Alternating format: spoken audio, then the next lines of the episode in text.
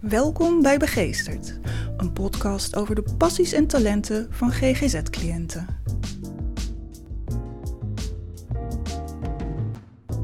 Vandaag ontmoeten we Emma. Emma heeft geen duidelijke diagnose, maar wat wel duidelijk is, is dat ze anders denkt dan de gemiddelde mens. Dit maakt haar juist creatief, zegt ze. Ze schrijft blogs en gedichten en zelfs een beroerte slaat haar niet uit het veld.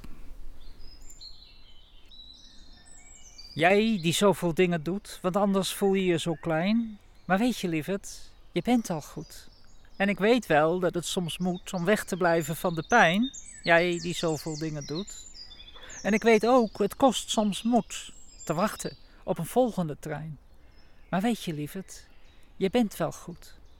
En heel die lange luie stoet leunt achterover, vindt het wel fijn. Jij die zoveel dingen doet. Je gaat vaak door totdat je bloedt. In jouw perfectie zit het venijn. Maar weet je, lieverd, je bent al goed. In alles zie ik jouw mooie gloed. Ik gun je soms alleen maar zijn. Jij die zoveel dingen doet. Maar weet je, lieverd, je bent al goed. Ik ben Emma. Ik ben een uh, transvrouw ik ben pas heel laat, uh, heb ik ontdekt dat ik trans ben. En dat is omdat ik dat heel diep heb zitten verstoppen. Omdat ik uh, als kind al voelde dat ik anders was. En ik wist ook dat anders zijn niet echt, um, ja, dat dat gevaarlijk was. En is dat ook de reden dat we zitten hier bij de GGZ-praktijk? Is dat de reden dat je hier komt? Ja, dat, dat is de reden. Ik, ik ben hier in therapie om, om daarmee om te gaan. Het, het, het, kostte ze ook best even lang om een goede diagnose uh, te geven. Ze hebben dan zo'n omschrijving anders. Uh, en anders betekent dat je overal wat van hebt. dus ik heb vermijding, ik heb dwang. Maar ik denk dat ik ook autisme en ADHD heb. We zijn hier in deze podcast niet om het uh, over dat soort dingen te hebben. Vertel eens, waar ben jij goed in? Nou, dit is dus eigenlijk hetzelfde. het is dus eigenlijk een kracht. Mijn, mijn hersenen werken anders en ik zie andere dingen. En dat maakt mij creatief. Ja, ik schrijf en ik vertel. Ik hou van de manier waarop ik schrijf. Dat gaat heel soepel. En heel veel mensen zeggen dat dat heel fijn leest. Dus dan denk ik, ja, dat, dat mag ik dan ook wel vinden dat ik goed kan schrijven. Hoe ben je op het idee gekomen om dat te schrijven? Ik ben uh, ooit gaan bloggen. En dat is hoe ik stap voor stap mezelf ben gaan ontdekken. Want ik dacht, ik ben anders. En mijn hoofd denkt allemaal rare dingen en die moet ik niet uitspreken, want dan vindt iedereen me gek. En toen ben ik gaan bloggen. Toen ben ik dus al die dingen uit mijn hoofd gaan schrijven. En toen kreeg ik reacties van: het lijkt wel of je mijn hoofd kijkt. Dus heel veel mensen herkenden zich. En toen dacht ik: oh wauw, ik ben dus niet de enige. En toen pas eh, heb ik ontdekt, ik ben dus niet gek. Ik ben dus niet, wij zijn, en het voelde toen ook als een wij. Wij zijn gewoon anders. Onze hersenen zitten op een andere manier in elkaar. Ja, dus je, je begon te bloggen en toen ontdekte je dat er uh, meer mensen dachten zoals jij en dat, dat het gewaardeerd werd wat je, wat je op had geschreven. Wat brengt het schrijven je nog meer? Wat voel je als je aan het schrijven bent? Uh, het is een soort, het is bijna een soort van therapie. Want uh, het, het geeft ook rust in mijn hoofd. die gedachten die gaan eindeloos door. En als ik ze niet opschrijf, blijven ze zwerven. En blijven ze, me, blijven ze spoken en me bezighouden. Dus ik heb het ook nodig om het, om het vast te leggen. Van, dan heeft het een plek. Ik wil het nog even hebben over je poëzie. Je schrijft poëzie. Hoe, hoe doe je dat? Hoe komt een gedicht in jou op? Hoe ga je te werk? Ik wil heel graag de gedachten die ik heb vormgeven. En meestal doe ik dat gewoon in, in proza, in teksten, in een blog. En soms denk ik, nee, ik wil dit korter en, en pakkender schrijven. En uh, dan nog heb ik twee keuzes. Van of ik kan het rijmend maken. En als ik het rijmend maak, dan gaat het ergens heen waarvan ik niet weet waar het heen gaat. Want de rijmwoorden gaan dan bepalen waar het heen gaat. Dus uh, dat is altijd een spannend avontuur. En ik kan het ook zeggen, het hoeft niet te rijmen, maar dan wil ik dat, uh, dat de klank en dat de zinnen lekker lopen. En als ik gedichten schrijf, hoop ik zinnen te maken die bij iemand anders in het hoofd blijven plakken. Dat is mijn grootste droom. Dat ik een gedicht schrijf van ieder anders zegt: Oh ja, dat, dat resoneert in mij. En die klank van die, en dat ritme van die woorden vind ik mooi en die blijven in mijn hoofd hangen. Dus ik hoop dat ik dat met, het hoeft maar met één gedicht bij één iemand, maar als ik dat bereik, dan ja.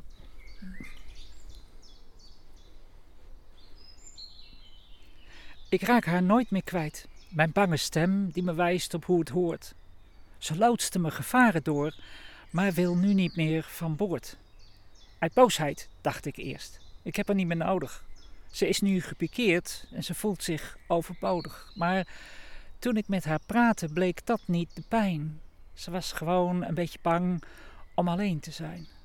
Dus nu mag ze voor altijd bij me blijven schuilen. En steeds als ik haar stroost, moet ik zelf een beetje huilen. Wil je daar wat over delen? Over hoe je tot de ontdekking kwam dat je trans bent? Ik had besloten om naar mijn werk te fietsen en het was best ver. En ik heb van, van zo'n fietsregeling heb ik een lichtfiets gekocht. En uh, ik fietste, dat was meer dan een uur fietsen heen en een uur fietsen terug. En ik viel ongelooflijk af. Ik vond mezelf ook te dik. En uh, wat niet afviel, ik bleek mannenborstjes te hebben. En toen dacht ik, hè, waarom valt dat niet af? Dus ik ging daarover googlen. En het had een naam. En uh, sommige mannen hebben dat. En ik denk, nou ja, dan ben ik een man met die mannenborstjes. Maar ik vond ze zo leuk. Ik denk, ik wil ze eigenlijk niet kleiner, ik wil ze groter. En dat voelt toch anders dan een man met een, met een borst. En toen pas ben ik gaan googlen naar trans. Dat, had ik, dat hele stuk had ik gewoon overgeslagen. Want ik, wat ik hoorde van trans was dat dat kinderen waren die op een derde altijd zeggen: Ik weet zeker dat ik het verkeerde lijf zit. Ik denk, ja, dat kan ik niet zijn, want zo'n kind was ik niet. Maar ik kwam op een forum en ik uh, las gesprekken en ik herkende echt alles. Ik denk, oh mijn god, ik ben dus wel trans. Wat voor soort dingen hoorde je waarvan je dacht, hé, hey, dat verklaart een boel? Nou, ik hoorde bijvoorbeeld dat er veel meer mensen het niet zeker wisten en twijfelden. En ik denk, oh, maar dat, dat ook. En ik hoorde um, bijvoorbeeld, wat ik een hele leuke vond, is dat je verliefd bent op een meisje in je puberteit, maar dat het geen verliefdheid was, maar jaloezie. Ik ben niet verliefd op mijn meisje, ik wil dat meisje zijn. En dus dat soort hele dingen, die, dat was dus een van die dingen die ik heel, heel, heel diep verstopte. Want dat is zo raar. Dat je, dat je een meisje heel erg leuk vindt en dat je eigenlijk al de hele tijd alleen maar denkt: maar ik wil zo zijn zoals jij. Ik denk, dat, dat, klopt niet, dat moet ik nooit aan iemand vertellen. En hier was iemand die dat vertelde. En ik denk, maar dat, is, dat hoort dus bij mijn trans zijn. Dus door dat soort dingen dacht ik, oh ja, maar ik ben dus... En ik wist het eigenlijk... Ik heb het eindeloos uitgesteld. Maar toen het eenmaal boven kwam, was het ook heel snel bekeken. Ik denk, ja, maar dit is gewoon hoe het is. Ja, en ik wil dat best wel uh, officieel laten diagnosticeren, maar ik weet het al. Nou, en er ligt hier ook een boek op tafel. Kan je daar wat over vertellen? Ja, dat, uh, het boek heet Onder de Radar. En dat gaat over mijn transitie, maar vooral over waarom het zo lang duurde dat ik, dat ik in transitie ging. Dat ik überhaupt ontdekte dat ik trans was. En ik, ik ben dus bijna mijn hele leven onder de radar geweest. Omdat ik, uh, ik denk, ik moet niet opvallen. Ik kon niet anders doen dan ik was. Ik, ik, kan alleen maar mezelf zijn. Wat ik wel kon doen, is heel veel van mezelf verstoppen. Dus wat ik deed, is heel goed kijken welke stukjes van mezelf hier uh, er wel konden zijn en welke niet. En dat, uh, dat heb ik onder de radar genoemd. Ik ben dus gewoon onder de radar gevlogen. En ik ben dus ook heel weinig gepest. Want ik wist precies wat je niet moest doen om, niet, om gepest te worden. Dus ik wist ook wat ik niet moest doen om veilig te zijn. En daar schrijf je over in het boek. ja, dat hele proces heb ik in mijn boek geschreven. Eigenlijk is mijn, eh, het, het laatste stuk gaat over de transitie zelf. En dat is eigenlijk nog het kortste stuk van het boek. Ja. In je mail had je het over een project Buitenbeentjes. Kan je Ja. daar wat meer over vertellen? Ja, ehm, ik, ik voelde mezelf een buitenbeentje. En in, intussen wist ik, er zijn veel meer buitenbeentjes. En eh, op een of andere manier, ik zit op Twitter en we trekken elkaar aan. Want dat zijn de leuke mensen. Dat zijn de mensen die het over al die gekke dingen hebben waar alle gewone mensen het niet over hebben. Dus dat zijn mensen waar denken, oh, maar die snappen mij. Dus die volg je. En die blijken dus eigenlijk allemaal niet in de wereld te passen. Die zijn eigenlijk allemaal niet geschikt voor het gewone leven. En ik heb daar het woord buitenbeentjes aan geplakt. En ik volgde ook, en dat vond ik heel leuk, ik volgde beroepen eh, accounts.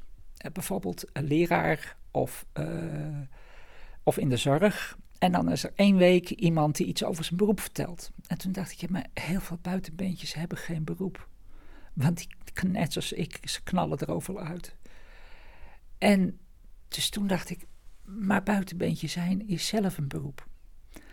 Dus ik maak ook een beroepenaccount en het beroep is buitenbeentje. En daar tweette ik over, want eerst was het nog gewoon een wild idee. Maar toen zeiden zoveel mensen dat moet je doen. Dus ik heb het gewoon aangemaakt en ik ben gestart. En het draait nu nog. Ik heb het eh, vorig jaar rond deze tijd moeten loslaten, omdat ik een herseninfarct heb gehad en het niet meer kon lezen en volgen. Maar een van de andere buitenbeentjes heeft het overgenomen en het draait nog steeds.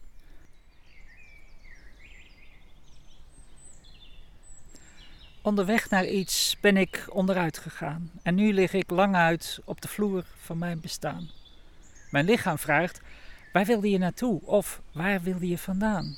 Voordat je dat antwoord weet, heeft het geen zin om op te staan.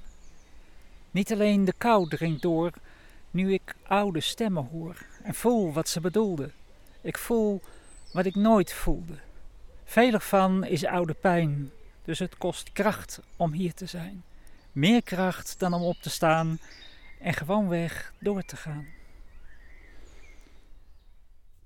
Ja, er gebeurt zo ontzettend veel. Ehm, ik moest dus in die ziekenwagen en ik, er was lichamelijk niks aan de hand. Dus ik kon gewoon die ziekenwagen inlopen en eh, rustig gaan liggen. Want dan willen ze wel graag dat je gaat liggen, ook al kun je zitten. En mijn, eh, ik heb meerdere kinderen, een dochter ging mee. En het was heel bijzonder, want die dochters hebben, en ik heb een zoon en drie dochters. En die hebben natuurlijk best last gehad van mijn transitie. En het bijzondere was, mijn dochter zat bij me in de ziekenwagen. En opeens ontdekte ik, ik ben zoveel kwijt. Ik, ben mijn, ik weet niet meer hoe ik heet. En het erge was, en ik vond dat echt een verraad. Ik wist mijn oude naam nog, die ik als man had. En die wist ik wel. En ik wist mijn vrouwennaam niet meer. Dus ik vroeg mijn dochter van hoe heet ik? En het hele mooie was haar antwoord. Ze zei, je bent Emma. En niet, je noemt je nu zelf nu Emma of je heet Emma. Ze zei tegen me, ze keek me aan en zei, je bent Emma. Dus mijn dochter heeft mezelf aan mezelf teruggegeven. Voelt het. Dat was een heel mooi moment, maar dat was een nachtmerrie. Want ik heb die eerste dag dat nog wel tien keer moeten vragen. Want dan was ik pop, ik was het weer kwijt. Hoe heet ik ook alweer? En dat is dus ja, heel verwarrend. Ik kan niet meer lezen, ik kon niet meer klok kijken. Uh, getallen zeiden me ook helemaal niets meer. Dus dan zeiden ze het is kwart over drie, maar kwart over drie zei me niks. Ik sta, is dat middag, is dat avond, is dat... Dus alle associaties met, met woorden waren ook kwijt. Ja, dat lijkt me wel moeilijk als je, als je zoveel voldoening haalt uit het schrijven. Want schrijven gaat ook lastig dan, neem ik aan. Ja, ik had, af, ik had een afspraak afgezegd en toen zeiden ze, maar we hebben zometeen Pride Maand, wil je daar wel vertellen? En toen dacht ik, maar dat vind ik ontzettend leuk, dus dat ga ik doen. En dat was ook nog eens een keer in het Engels. En het gekke was, mijn Engels was er gewoon nog. wel. Dus ik heb heel hard dat verhaal zitten oefenen in het Engels. En ik ben daar, en ik denk, weet je, het duurt veel langer dan vroeger, maar ik ga dat doen. En ik, ik heb ook heel veel frustraties gehad, maar ik ben echt, ik ben geloof ik met dat ene verhaal twee weken elke dag bezig geweest om dat in mijn hoofd te krijgen. En eindeloos door en door en door oefenen. En ik heb in die periode ook gedichten geschreven. En die heb ik op dezelfde manier geschreven. En ik moet één zin. En als ik die ene zin echt helemaal zeker weet, dan doe ik de volgende. Ik wist al waar die heen moest. En uh, dus op die manier heb ik ook, ik denk, een stuk of zes gedichten die heel lang alleen maar in mijn hoofd bestonden. En ik heb ze pas één of twee maanden geleden opgeschreven, uh, omdat ik dat weer kon. Ja, dus, dus stapje voor stapje uh, komt dat schrijven en lezen komt weer terug. Hoe, hoe was het dat je weer merkte dat het weer lukte om dingen op te schrijven? Nou, de, het, de allereerste woorden die ik las, las ik woord voor woord. Want ik had nog uh, spierherinneringen. Dus ik snapte al die letters niet. Maar ik kon dus, als ik niet nadacht, kon ik het alfabet opschrijven. En dan keek ik naar een letter. En dan schreef, keek ik naar mijn geschreven alfabet. Dat is de zesde, dat is de stielletter. Dus ik moet en in mijn hoofd onthouden de volgende letters. Ik ben letter voor letter ben ik gaan lezen. Zo heb ik twee, drie weken lang letter voor letter van allerlei hele kleine korte tekstjes. Bijvoorbeeld mijn programma van de therapieën van de, van de revalidatie. En toen op een gegeven moment las ik in één klap een heel woord. En toen heb ik zitten huilen. Want dat was ik. En ik. Weet je nog welk woord het was? het was de naam van mijn therapeute, die ik uh, in één klap herkende. En die, die ik, waar ik dus over, over een half uur uh, therapie van kreeg. En ik had in één keer, zag ik die naam. En het was zo mooi. Ik kan het weer. Het komt. En de rest komt. En toen had ik ook zo'n. Hetzelfde idee. De rest komt dus wel goed. Als ik nu dit woord kan lezen. Dan kan ik zometeen weer alles lezen. En ook weer met een snelheid die ik fijn vind. Dat gaat alleen heel veel tijd kosten. Ja. ja mooi dat je dat vertrouwen dan weer terug hebt. Ja. En, en daardoor ben ik dus ook nooit echt in paniek gehad, geraakt. En ik, uh, daarmee kon ik ook mijn frustraties ook best uh, aan. Want ik denk, ja, natuurlijk ben ik gefrustreerd. Dit duurt veel langer dan ik wil. Maar ik kon ook wel weer redelijk rustig worden. Van ja, maar dat wist ik toch, dat het heel lang zou duren. Ja. Er huist een beest in mij, dat onverwacht mijn vreugde naar de diepte sleurt. Als een krokodil zijn prooi wentelt en wentelt de adem ontneemt. Er klinkt de geur van bitterheid. Ik dood het niet, het beest. Het is mijn draak, die slapend waakt over mijn schatten. Af en toe heeft het een kwade droom. Met bloedende handen aai ik dan zijn schubben.